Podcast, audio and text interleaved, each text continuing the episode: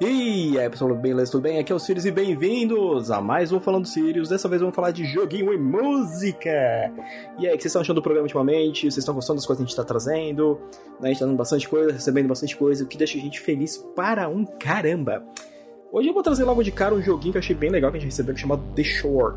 É, é um Walk Simulator, né? a gente pode lembrar de alguns Walking Simulator, tipo Misty, é, são jogos que você anda para fazer resolvendo quebra-cabeças. Porém, esse, o The Shore, ele é baseado no mundo do Lovecraftiano, ou seja, você vai ter que dar um rolê numa ilha, né, que você tá lá, acabou caindo nela, tá procurando a sua filha, só que você vai ter as criaturas do Lovecraft atrás de você querendo te matar e te comer.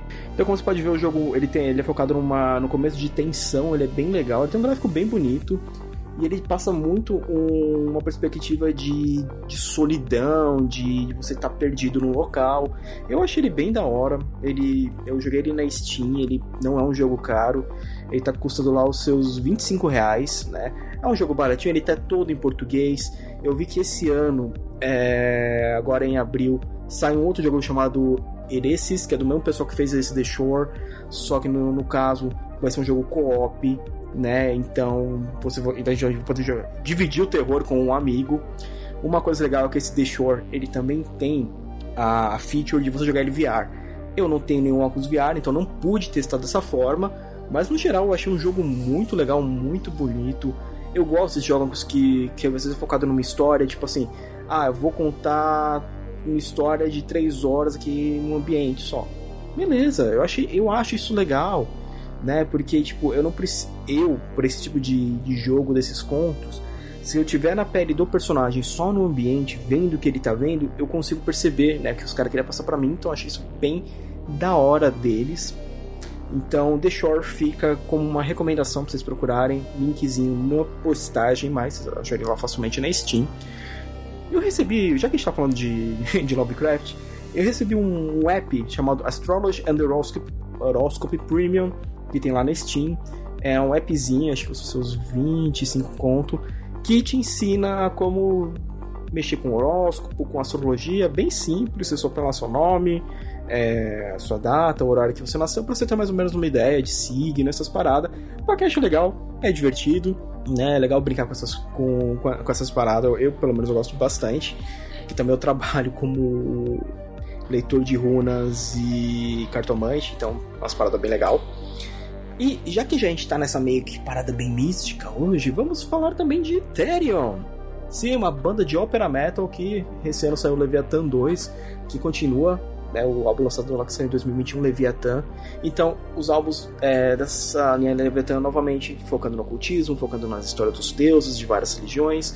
Você começa logo o, o álbum com uma chamada Ian of Maat. Maat é uma figura extremamente importante da mitologia egípcia, porque afinal é, é a deusa que decide se você vai pro pós-vida bom ou se você vai se lascar no pós-vida. Né? Então, o álbum ficou muito bom. Tem uma música chamada Alchemy of Souls que, nossa senhora, achei maravilhosa, achei realmente muito bom o álbum.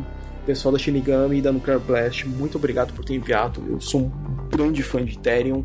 Né, eu gosto muito deles para poder, às vezes, criar um ambiente, né? Ou até um jogo que não Shore, às vezes, que é, para dar um ambiente épico, às vezes operístico, com os grandes corais, né?